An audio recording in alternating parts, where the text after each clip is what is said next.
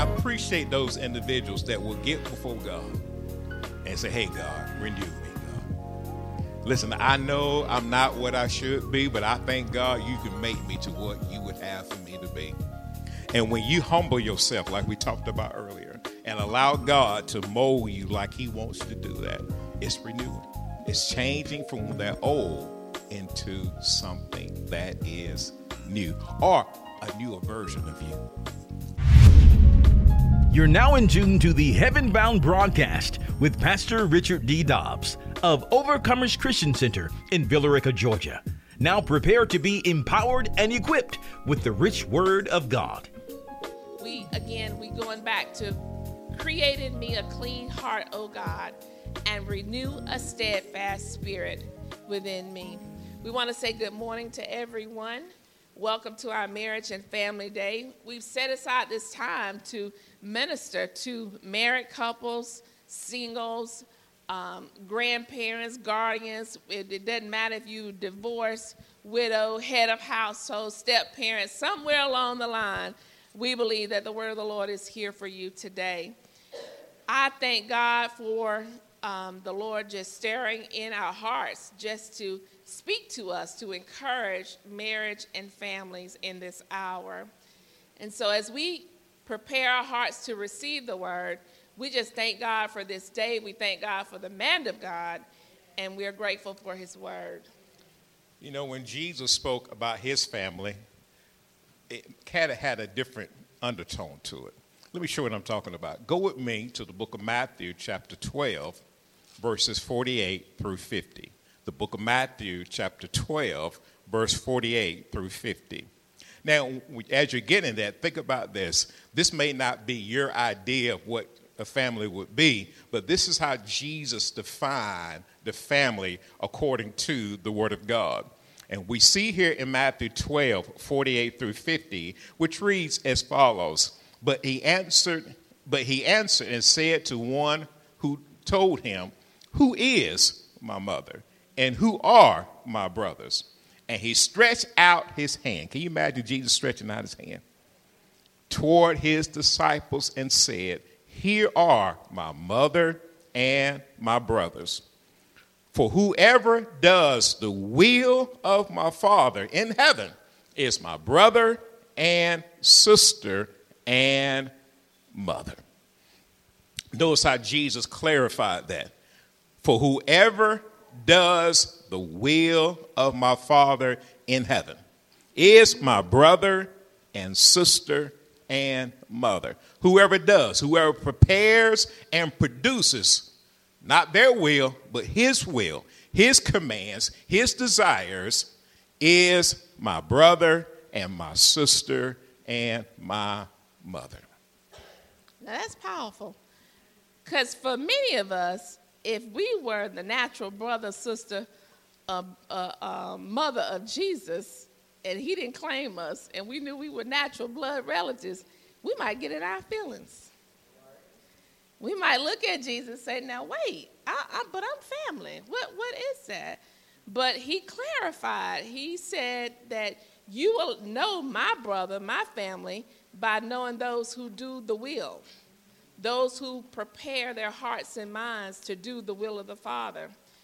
And, and in my opinion, God's desire is that we all get saved. He wants us to become members of the spiritual family that lives with Him eternally, not just related the natural birth. Many of us know John 3 and 16, for it says, For God so loved the world that He gave His only begotten Son that whoever believes in him should not perish, but have everlasting life. And we know God's ultimate desire for us is that we have salvation, that we have deliverance, that we experience protection, and that we experience prosperity. And so he's not limited us to the natural relationship, but he wants that spiritual relationship. Amen. And we want our spouses saved, our children saved, our parents saved, our siblings saved, our cousins saved, our aunties saved, right. our uncles saved. We want everyone saved. That's Not right. just in church, but experience his deliverance, his protection, and his prosperity. We want to choose the will of God first in our life. You know, seek ye first the kingdom of God. And then all these things shall be added to you. We want his will to be done first. So again, scriptures like Matthew 12 and 50 whoever does the will of my Father in heaven is my brother and my sister and my mother. Every day we strive for that. Every day we seek God first. Every day we seek to do His will. It's a daily thing. With individually as well as collectively, we're busy preparing and striving to produce the will of the Father. So in turn, we can think, talk, and say what He has for us to do. Our goal is to strive to manifest what is written. Remember what Jesus said? It is written. We want to live by it. That's our motto for life. It's in the 66 books. It is written. Rightly dividing the word of truth. Amen. And as Christian parents, we want to train up our children in the way they should go and and understanding the fact that they are free moral agents. At some point in time, they have to make the choice. So as parents, it's easier when they're running around us. It's easier when they, you know, are in under our roof. But we want to believe God for wisdom, for prayer, and for grace that no matter where they are, they will choose Jesus. They won't just come to church, they won't just pray and study the word and give, but their choice is I desire to be saved. I know him as my personal savior. I know him to deliver me out of situation. I know how God has protect my soul. I know how God causes me to prosper even when other people try and hinder my prosperity. And so as as parents, we have to pray and we have to trust God that the same salvation that is in us that will be carried on down generations and generations. Why is that true? Because family is important. Mm-hmm. We need our family, and our family needs us. We know that in some cases, in many cases, family will love us unconditionally, even though they may not agree with our thinking, talking, actions, or decision making. Mm-hmm. Remember what Jesus said? Jesus said, Hey, when I, it's three in a household, it'll be two against one, five in a household, three against two. But see, when we understand that, we understand the love of God. The love of God supersedes what our family may think about us. See, loving the unlovable, regardless of who they are, requires the knowledge of God and it requires us to mature in the Word of God. It requires us to grow up. They, they doing something funny. No, I got to grow up and think like Christ. Therefore, I'm grateful that Jesus is our greatest and best example. He's teaching us, and He will continue to teach us how to love, support, forgive, and move forward with our parents, grandparents, children, siblings, nieces, nephews, aunts, uncles, cousins, and so forth, even during difficult time. Because sooner or later, family gonna do something that you're gonna say, Lord, I, I hold that not against them. I hold that not against them. And we have to agree, families go through things. Is that your testimony from time to time again? Families have experienced things. And sometimes we can do things indirectly or directly that can create situations that impact our families. And we can make a family member, uh, uh, we can make financial decisions, we can make um, job decisions, we can make relationship choices that many times will impact not only us, but it impacts our families. Sometimes it makes things better, right? And sometimes it makes things not so good. But needless to say, we're still families.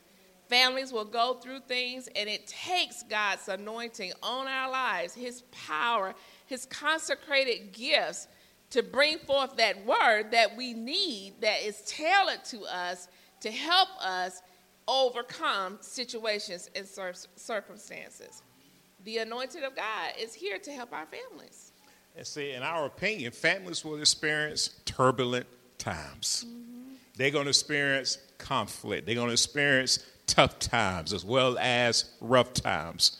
So when turbulent times come, it brings about chaos, it brings about confusion, it brings about disorder, disrupting the peace and harmony in the family.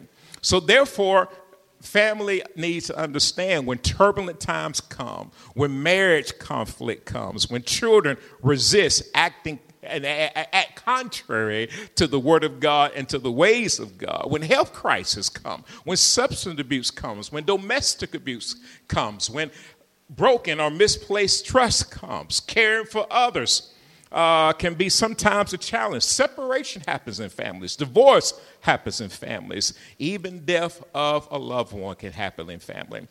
Families go through things, sometimes not so pleasant things. But because we're, understand this, we are free moral agents. People can choose to do what they want to do.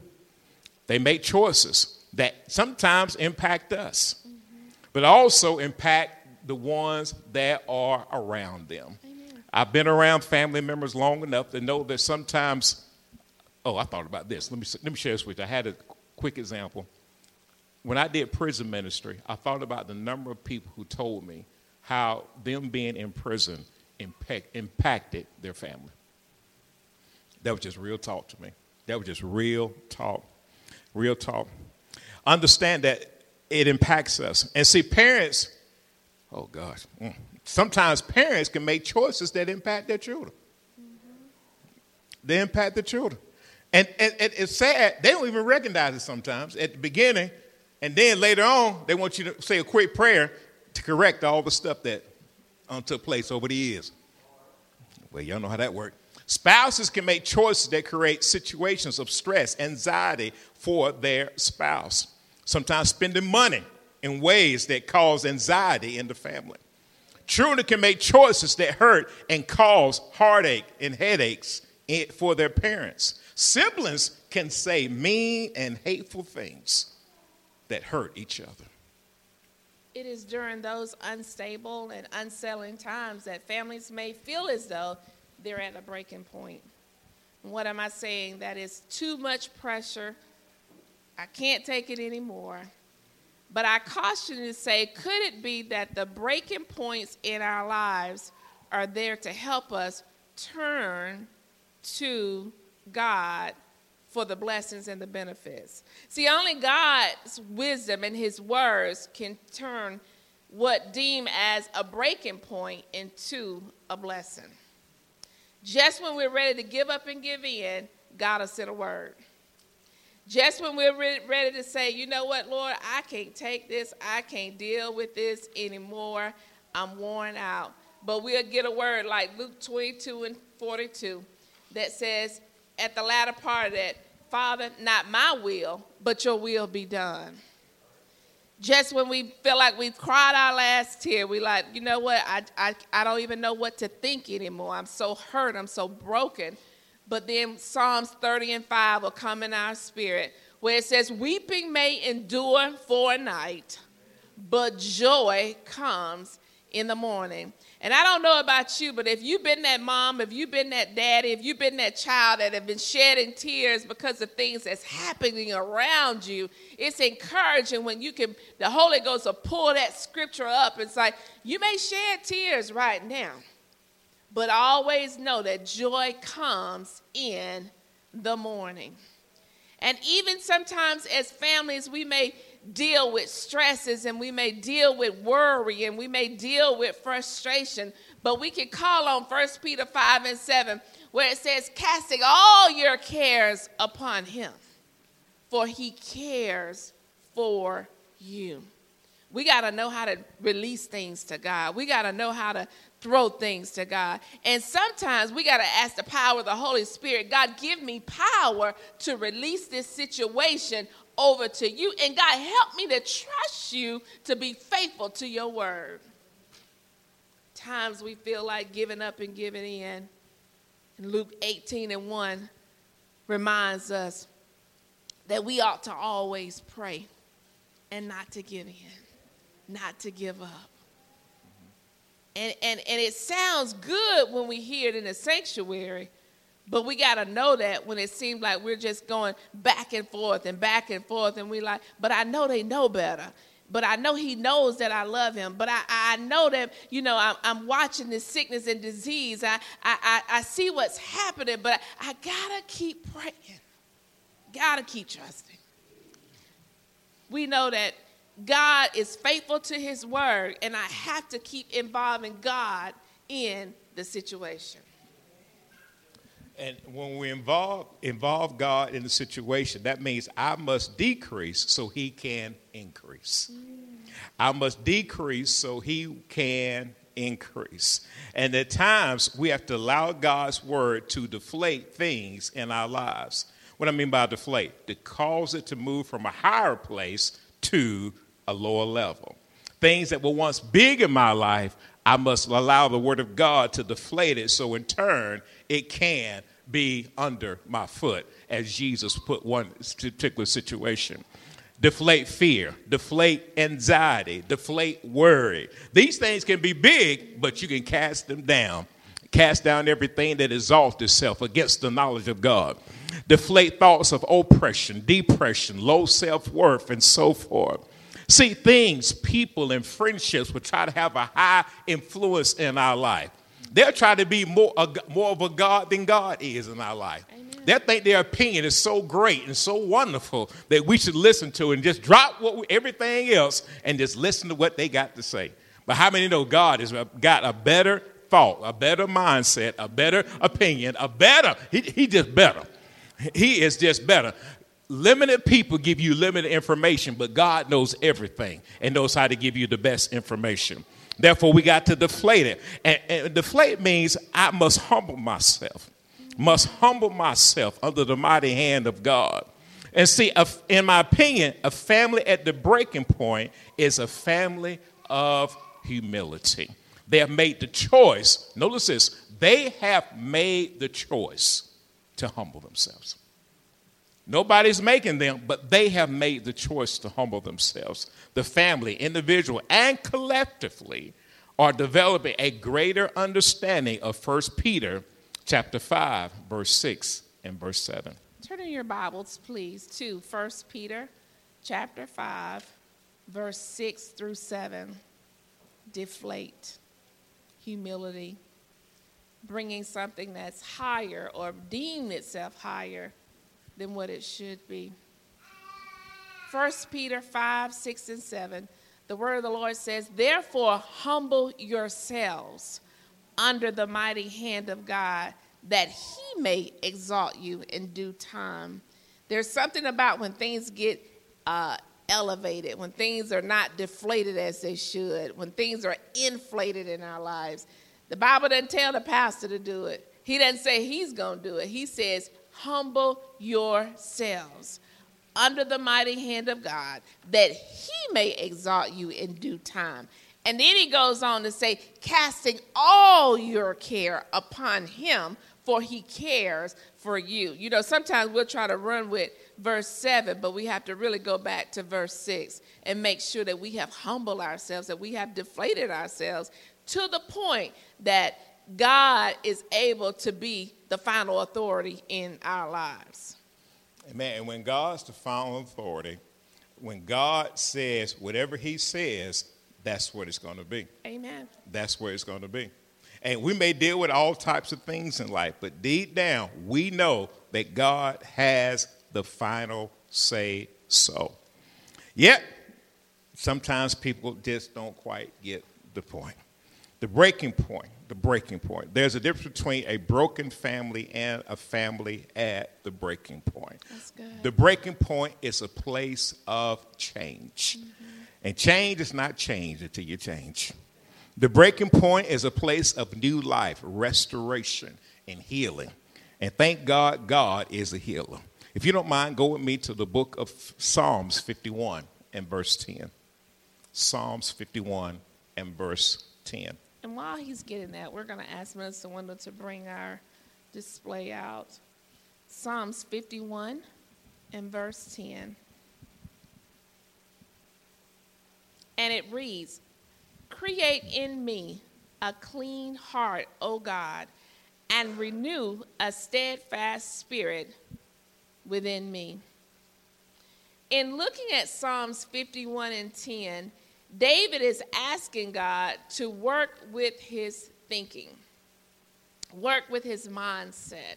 His emotions are off. He, he, he's, uh, he's, his emotions are somewhat all over the place, if you will. Because, you know, when we deal with our heart, we deal with the, uh, our emotions, our passions, our desires. But David is asking God, he says, to create in me a clean and pure heart.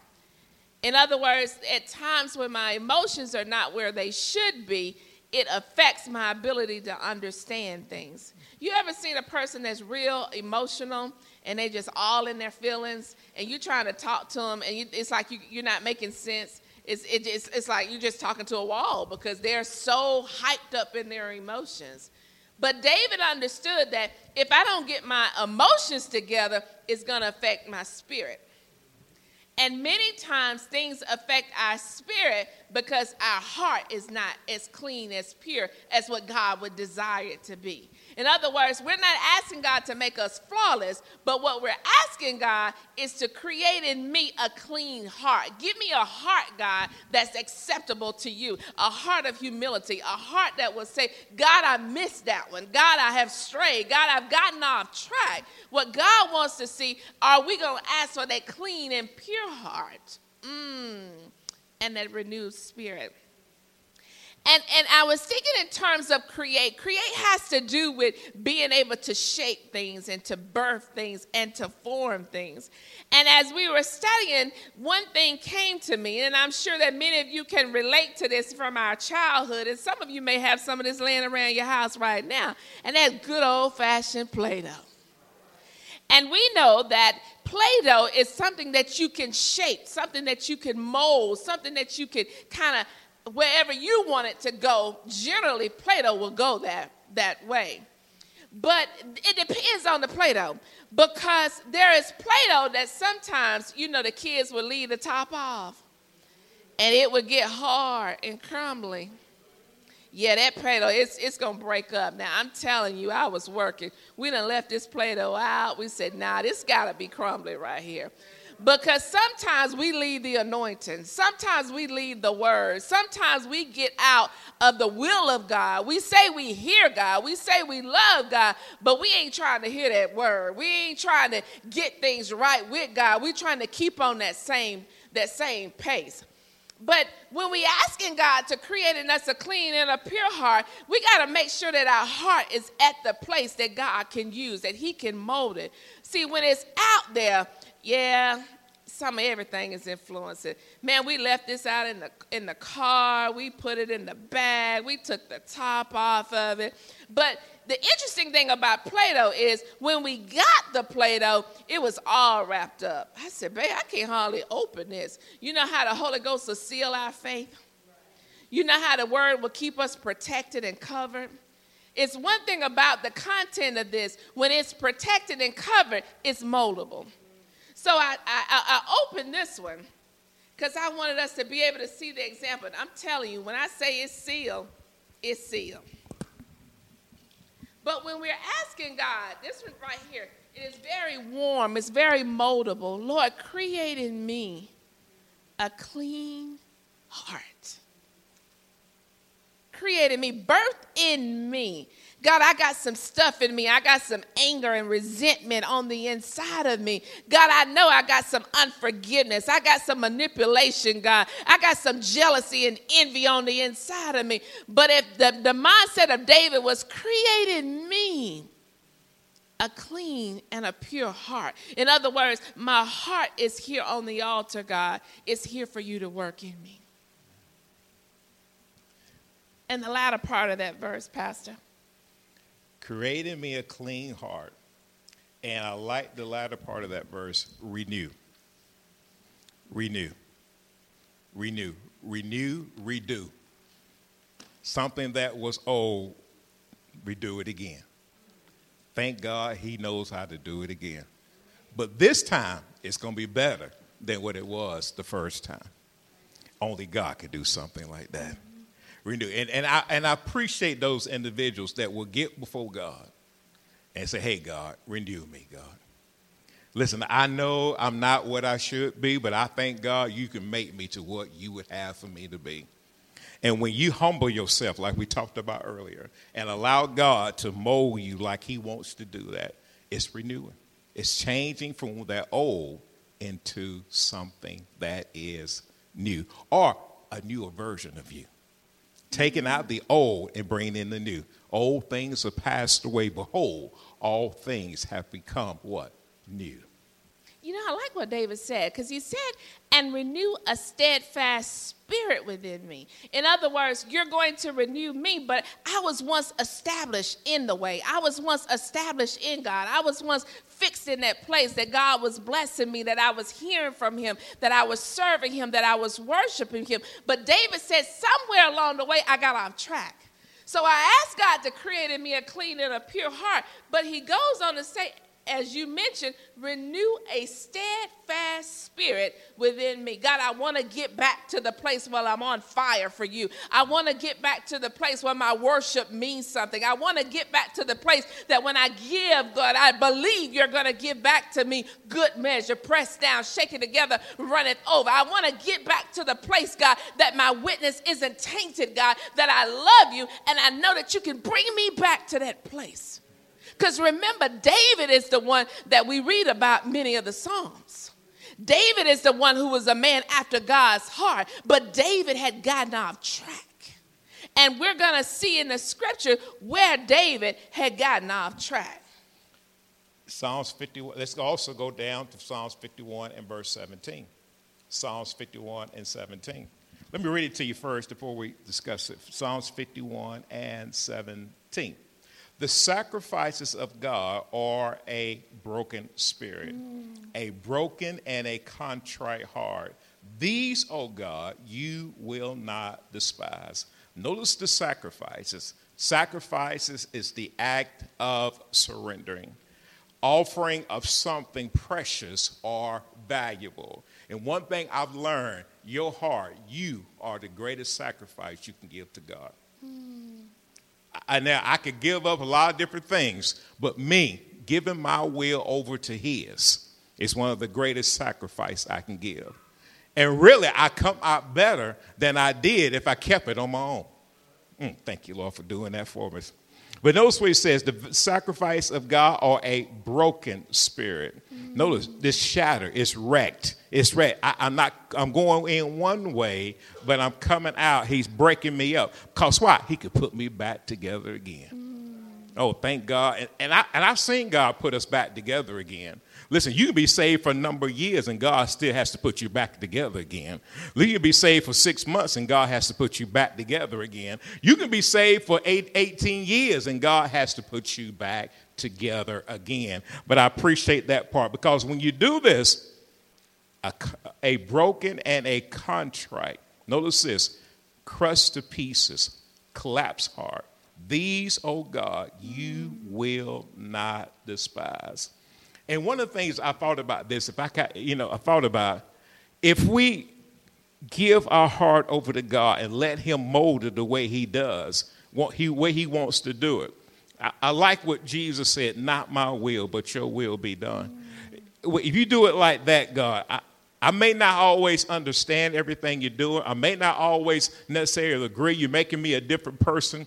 You know, sometimes we get caught up in because God changes our personality, our mindset. He changes. You know, we used to be we wouldn't let nobody do this to us, but now we just do. We helping folks, we loving on folks, and we just almost like out of care, not the person we used to be. Why? Because God is changing our heart.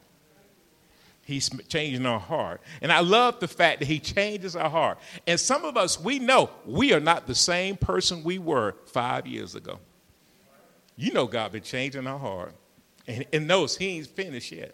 But you know what's powerful that is that when the Holy Ghost comes in us, and I guess it's just having a, that, a greater understanding, we're asking the Lord to bring his nature in us. For, so for us to remain the same, that means he, he, he's not that powerful. But when we ask the Lord to fill us with His Spirit, when we ask Him to be led by the anointing, when we ask Him for the yoke, uh, the burden remover, yoke destroyer to be a part of our lives, and that we operate in it, we should expect change to happen in our lives. The question is, do we really want the anointing? The question is, do we really want to be spirit led? Are we comfortable being uh, myself led, my friends led, my job led? We have to ask ourselves the, the tough questions because it's easier to go through the motion, but when we really want change in our lives, we have to have that humble heart. Turn with me very quickly to Isaiah 57 15 and 16. I hadn't forgot about David. I'm about to show you David in a way you're going to be like, I can't believe that is in the Bible. That must be on uh, TLC. That must be uh, something uh, on some kind of uh, uh, on or something. I just can't believe that this is in the Bible. I'm going to show you in a few minutes. But Isaiah 57 15 through 16, and it reads, For thus says the high and lofty one, who inhabits eternity, whose name is holy. I understand that he's the high and lofty one. He inhabits eternity, whose name is holy. We serve a holy God. I dwell in the high and holy place with him. Notice who, who who's going to join him, who has a contrite and humble spirit to revive the spirit of the humble and to revive the heart of the contrite ones. Verse 16 For I will not contend forever, nor will I always be angry, for the spirit would fail before me, and the souls which I have made. God wants us to have a humble heart. And David knew that. He knew that. But when we read Psalms 51, we're like, now, David, David, how did you get to this place? How did you get to this place that you're pleading with God to create in you a clean and a pure heart and renew a steadfast spirit? David, aren't you in the lineage of Jesus? David, aren't you the man after God's own heart? David, aren't you a worshiper? Aren't you a praiser? Aren't you a man of valor? But David, what did you do? Because sometimes we don't realize, as well as what we do for God, it's easy to get off track. David got off track. David got so far off track, we'll get a greater appreciation of Psalms 51. Let's go to Second Second Samuel, Samuel. chapter Thank you, 11. Pastor. Second Samuel chapter 11. Second Samuel chapter 11. This is a family not just at the breaking point, but this family is going to end up being broken. See, we don't want to get to the broken family. We want to be the family at the breaking point. The family that says, hey, I know I need to turn. I know I need to make a change. I know that I need to see my children delivered. I need, they need to be protected, God. They need to be prospering, God. I know I need my siblings, God. I need them, I need them delivered, God. I don't need them keep dibbling and dabbling in this, that, and the other, God. I need them delivered. But then, God, I need you to protect them. Protect them from what you're delivering from, God. And God calls them to prosper. I know the world said they going to prosper, but I trust you for that. Mm-hmm. David. I tell you about David. I'm going to start. And it happened. This Psalms, um, 2 Samuel 11 and 1. It happened in the spring of the year at the time when kings go out to battle. Now, you remember David is a king. That David sent Joab and his servants with him and all Israel, and they destroyed the people of Ammon and besieged Rabbah. But look at David. But David remained at Jerusalem. Now, at this time, David was supposed to be out at battle, but was not. Sometimes the dilemma in our family is that we get out of our purpose, come on now, and get caught up and not where we God has intended for us to be. Mm-hmm, mm-hmm. It could be parents. We wander away. We know we need the word. We know we need to be praying. We know we need to get a rhema word. It could be a child. It could be a grandparent. It could be whomever. It could be a spouse. It, whomever. But David was supposed to be somewhere, but he he at home. Let's look at verse 2, because sometimes you don't need to stay at home. Tell your neighbor, don't stay at home always now.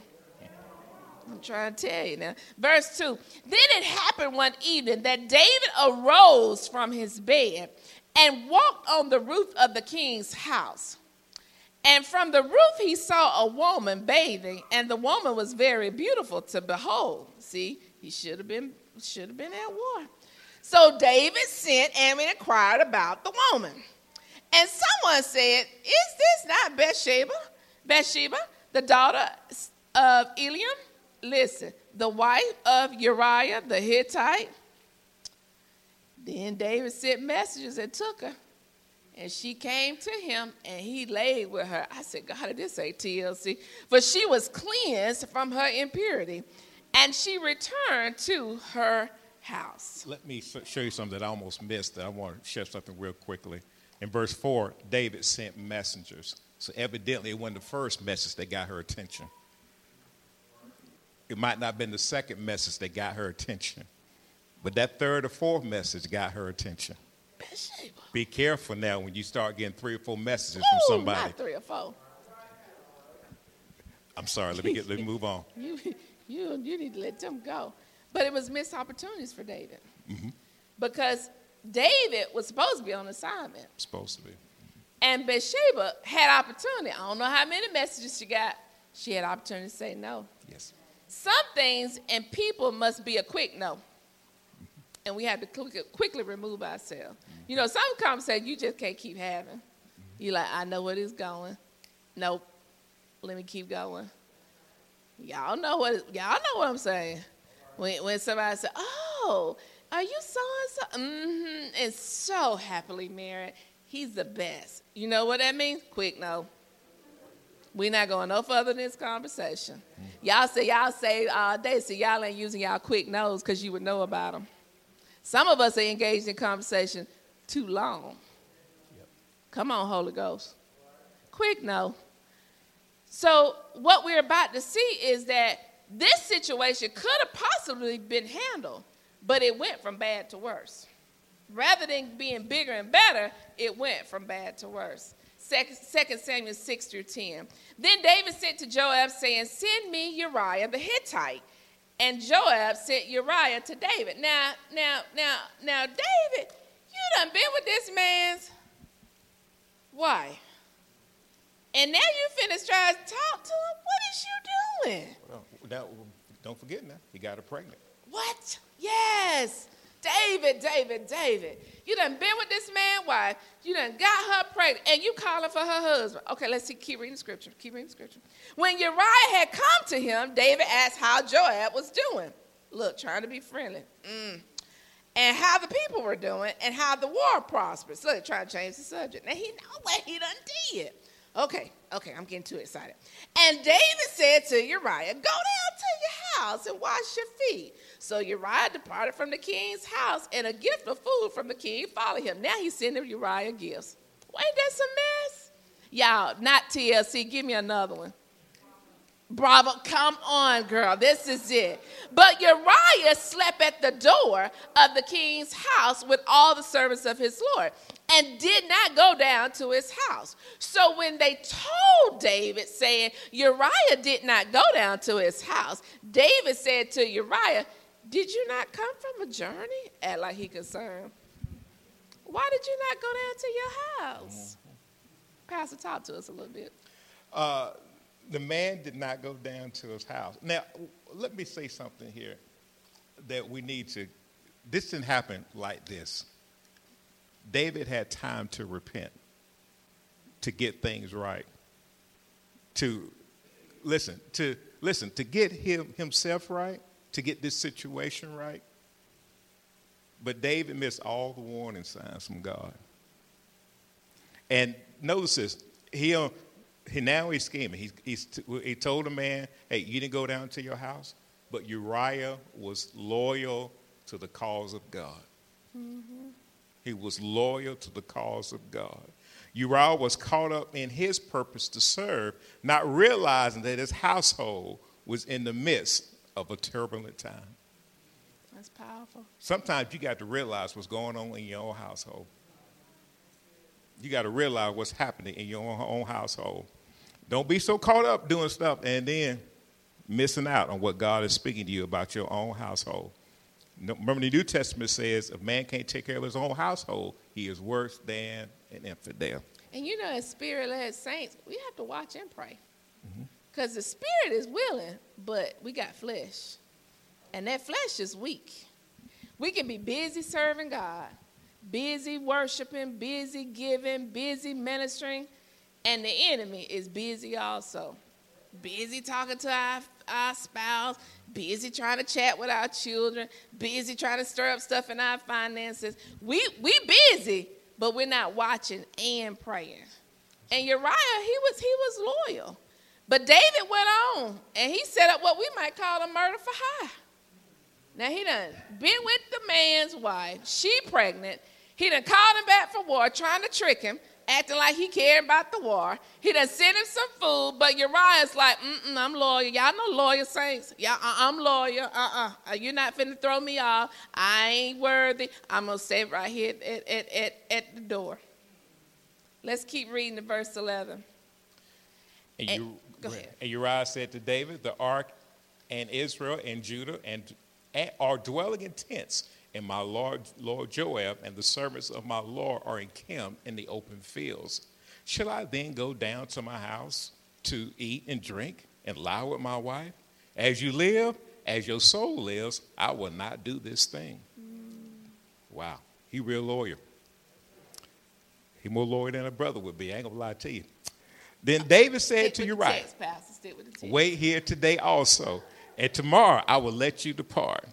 So Uriah remained in Jerusalem that day and the next. Now, when David called him, he ate and drank before him, and he made him drunk. Got drunk with the boy. David was a man. Remember the man after God's own heart. This man doing some stuff. Remember the one we read about the praises? Y'all know that mm-hmm. he gonna bless the Lord at all times. His praise shall continue. This man had gotten off track. The king, you know, in the mm-hmm. lineup in, in, in, in Jesus' lineage. We talking about David, right? Okay, go ahead. And at evening he went out to lie on his bed with the servants of his Lord, but he did not go down to his house.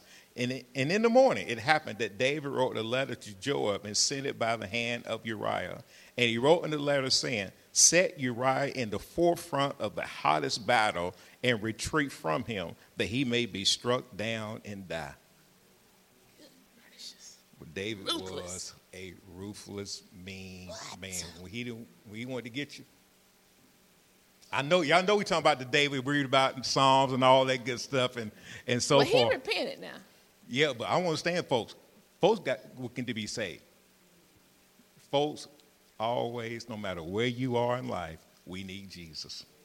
And we need to stay with Jesus. Yes, sir. Because some of that stuff can be going around, and we say we say, and we still doing some of these David numbers right here. Mm.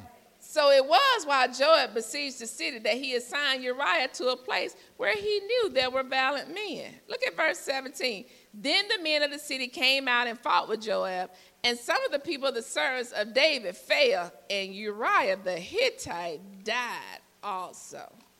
I said, Lord, David, David, David. He done should have been at the battle. Problem number one. He done been with this man's wife. She pregnant. He done try to get him to go, and you know he was trying to sit. You know what he was trying to do. I ain't gonna talk about but cheering downstairs, but you know he was trying to do. He gonna make him believe he was the daddy. And Uriah said, uh-uh, I'm staying on course. I'm lawyer. Then David said, well, well, here's some food. Ain't you tired? How the battle going? Uriah said, mm-mm, I'm staying on course. Then he gonna tell his folk, put him out in the hottest battle. Ooh-wee! And make sure he don't come back. That's David, a man after God's own heart. And not only did Uriah get killed, but other men got killed as well. All because David was trying to cover up something. He was trying to cover his tracks. You know how it is when we try to cover our tracks. One lie ain't good enough. You got to tell another one. You got to tell another one. You got to make up stuff. You be adding folk to the lie. You forgot what you said. You know, you got, okay, sorry about that. Verse 18. Then Joab sent and told David all the things concerning the war and charged the messenger, saying, When you have finished telling the matters of the war to the king, If it happens that the king's wrath rises and he says to you, Why did you approach me so near to the city when you fought? Did you not know that they would shoot from the wall? He tried to get his he tried to get his story straight. See what I'm saying? Who struck Abimelech, the son of Jerubbaal? Was it not a woman who cast a piece of millstone on him from the wall so that he died in the beds? Why did you go near the wall? Did you shall say, Your servant Uriah the Hittite is dead also? So the messenger went and came and told David all that Joab had said by him. And the messenger said to David, Surely the men prevailed against us and came out us, to us in the field. Then we drove them back as far as the entrance of the gate. The archers shot from the wall at your service, and some of the king's servants are dead. And your servant Uriah the Hittite is dead also. Verse 25 Then David said to the messenger, Thus you shall say to Joab, Do not let this thing displease you. For the sword devours one as well as another. Strengthen your attack against the city and overthrow it. Now he's going to be the concerned leader. So encourage him. When the wife of Uriah heard that her that when the wife of Uriah heard that Uriah, her husband, was dead, she mourned. She like, what just happened? And you know she knows he was a good brother. Because his track record is he was loyal. He took care of that woman. Now she done got caught up with David. Lord have mercy. Pastor, talk a little bit about that. Oh, I'm sorry. the family of Uriah was never the same. Why was they never the same? One aspect behind that, you know that this family was broken by the decision of somebody else. Sad. Sad. But one thing I want to go because for time's sake we need to get back in, and get back into this. God saw everything. He did not miss one step that was taking place in this situation. But you also got to know that we're free moral agents. That God will let you do what you do. He will not stop you. Say, well, oh, why didn't God stop him? Because we're free moral agents. But we do have to pray for the Holy Ghost. Mm-hmm. And sometimes we think the Holy Ghost just for speaking in tongues in church. We think the Holy Ghost just to make us to feel good. But the Holy Ghost is power. And we need to make, have power to make good decisions. We need, we need to have power to be able to say no to things that we know that the Holy Ghost is telling us not to. See, the Holy Ghost is not just there for Sundays and not just for Wednesday nights, but we need the Spirit of God in our lives always so that we can have the wisdom, the strength, the courage. I mean, Bathsheba needed some power. It was the king calling her. I know she knew she was married. She knew she had a good husband, but she didn't have enough power not to go this Right? We need the Spirit of God on the inside of us to give us that power. And not only we need the Spirit to make good decisions, but the Spirit to get things right. Mm-hmm. When we do get things wrong, to repent and to get things right. Because I'm not going to say you're, not you're going to do everything right. But when you do, the Holy Spirit gets your attention it's time to repent and get things right. First of all, with God first, and then how, however He leads you from that point on. And you know, like we said, David, this whole TLC Bravo, just a hot mess express. But notice verse 27, because sometimes we can cover our tracks, or we think we do. But look at verse 27. And when her mourning was over, David sent and brought her to his house. Now he gonna act like he come public with her. And she became his wife and bore him a son. But look at that latter part. But the thing that David had done displeased the Lord. And see, sometimes it look like we got the getaway. Right? It look like we done, we done escape whatever it is. I'm gonna go on with my life. She's gonna go on with her life. We're gonna go on with our life. But something just don't please the Lord. And when they don't please the Lord, you have a Nathan in your life. I want you to flip right on over very quickly to 2 Samuel 12, next uh, chapter over, and we're going to quickly look at verses 1 through 12. Then the Lord sent David, sent Nathan to David, And he came to him and said to him, There were two men in one city, one rich and one poor. Pastor, going to tell us about two men? The rich man had seemingly many flocks and herds, but the poor man had nothing except one little ewe lamb which he had brought and nourished, and it grew up together with him and with his children. It ate of his own food and drank from his own cup and lay in his bosom, and it was like a daughter to him. And a traveler came to the rich man who refused to take from his own flock and from his own herd to prepare one for the wayfaring man who had come to him. But he took the poor man's lamp and prepared it for the man who had come to him. So David's anger was greatly aroused against the man, and he said to Nathan, As the Lord lives, the man who has done this shall surely die. And the and he shall restore fourfold for the lamb because he did this thing and because he had no pity. Let me, let me be Nathan for a minute. Then Nathan said to David, hey, You are the man. Thus said the Lord God of Israel I anointed you king over Israel, and I delivered you from the hand of Saul. Don't, don't forget where God delivers from. Mm. I gave you masters, gave you your master's house and your master's wives into your keeping, and gave you the house of Israel and Judah. And if that had been if that had been too little, I also would have given you much more. Why have you despised the commandment of the Lord to do this evil in his sight? You have killed Uriah the Hittite with the sword. You have taken his wife to be your wife, and have killed him with the sword of the people of Ammon.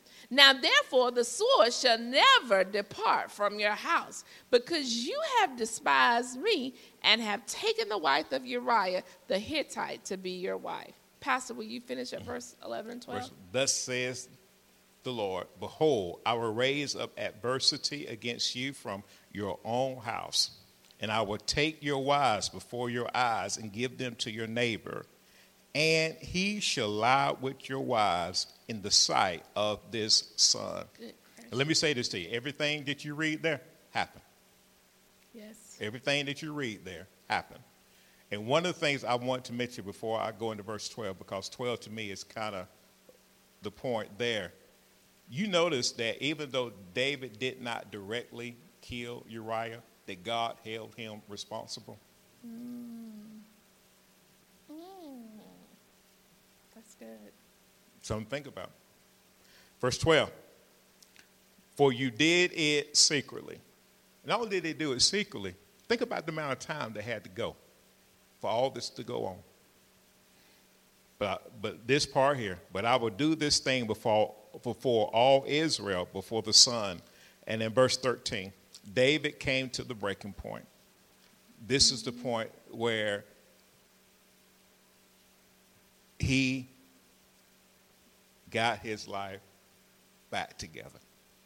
David said to Nathan, I have sinned against the Lord. And Nathan said to David, The Lord also has put away your sin. You shall not die. Notice David came to himself. I have sinned. I have violated God's law. I have wandered away from God. I have. And sometimes you got to come to yourself and say, God, I missed it. I did wrong. I I can't blame nobody else for what I did. God have mercy upon my soul. That's the breaking point. That is the breaking point. The breaking point that says, I take responsibility for me. And we all have things that we have to take responsibilities for. Some of those things that are, uh, are things that we do openly, and some things that we have in our heart. Some things that we have in our heart. We have envy, we have jealousy, we have strife, we have manipulation, we have unforgiveness in our heart. Because we like to, to pinpoint out the public sin, but we don't want to deal with the eternal, the internal one. But those internal ones affect our actions, it affect our spirit. And sometimes we wonder why is it that it seems like I can't move from another level? It seems like I'm not growing. It seems like I'm just staying at a certain point. Mm-hmm. Well, I got to ask God, what's in my heart?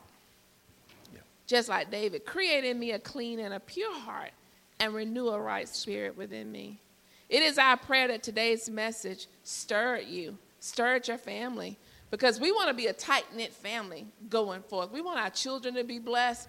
We want our, our, grandchildren to be blessed. We want our finances blessed. We want every part of our being blessed, right? Because how do you know when your child is in distress, it affects you? Sometimes it affects you financially, but I guarantee you, you're going to have some emotional stress connected to it. You're going to have some mental stress connected to it. Something is going to affect you. Mm-hmm. But we want to know that we are serving God collectively as a family. Let me say this because I think this is important. Sometimes when you're hearing the word, you don't, you don't wait till the service is over. While you're sitting in your seat, and the Spirit of God begins to convict you about something going on in your life personally, just start repenting right there. I have been sitting in chairs just like you are right now. Sometimes I've been ministering and saying to myself, Lord, that's me right there. Please have mercy upon my soul. I'm not going to wait till an altar call. I am repenting as soon as I hear what I'm doing wrong.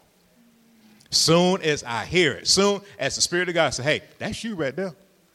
Well, how many times has Bishop ministered to me and I've been sitting there, Lord, I repent God. I did that all wrong.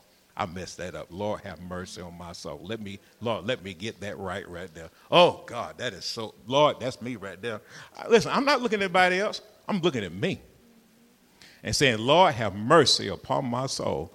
Lord, listen, he just started 15 minutes in the message. I'm repenting. The breaking already. point. That is my breaking point. Mm-hmm. That's my personal breaking point. The breaking point. That's my personal breaking point. We pray that you have been blessed and inspired by today's message. We'd love to hear from you. Please send your prayer requests and testimonies to our website at occvr.org. That's occvr.org. We would like to invite you to partner with us as we share the gospel all around the world. Just go to our website at occvr.org. Click on the Give button to give online, or you can utilize Text to Give. Text GIVE to the number 770 692 2225. That's 770 692 2225. Join us on our YouTube channel, subscribe to our podcast, and connect with us on social media. We also invite you to join us in a live service. We're located at 3097 South Van Wert Road in Villa Rica, Georgia. Visit our website for more details at occvr.org. Until next time, remember without a vision, the people perish. See you next time for more Heaven Bound with Pastor Richard D. Dobbs of Overcomers Christian Center in Villa Rica, Georgia.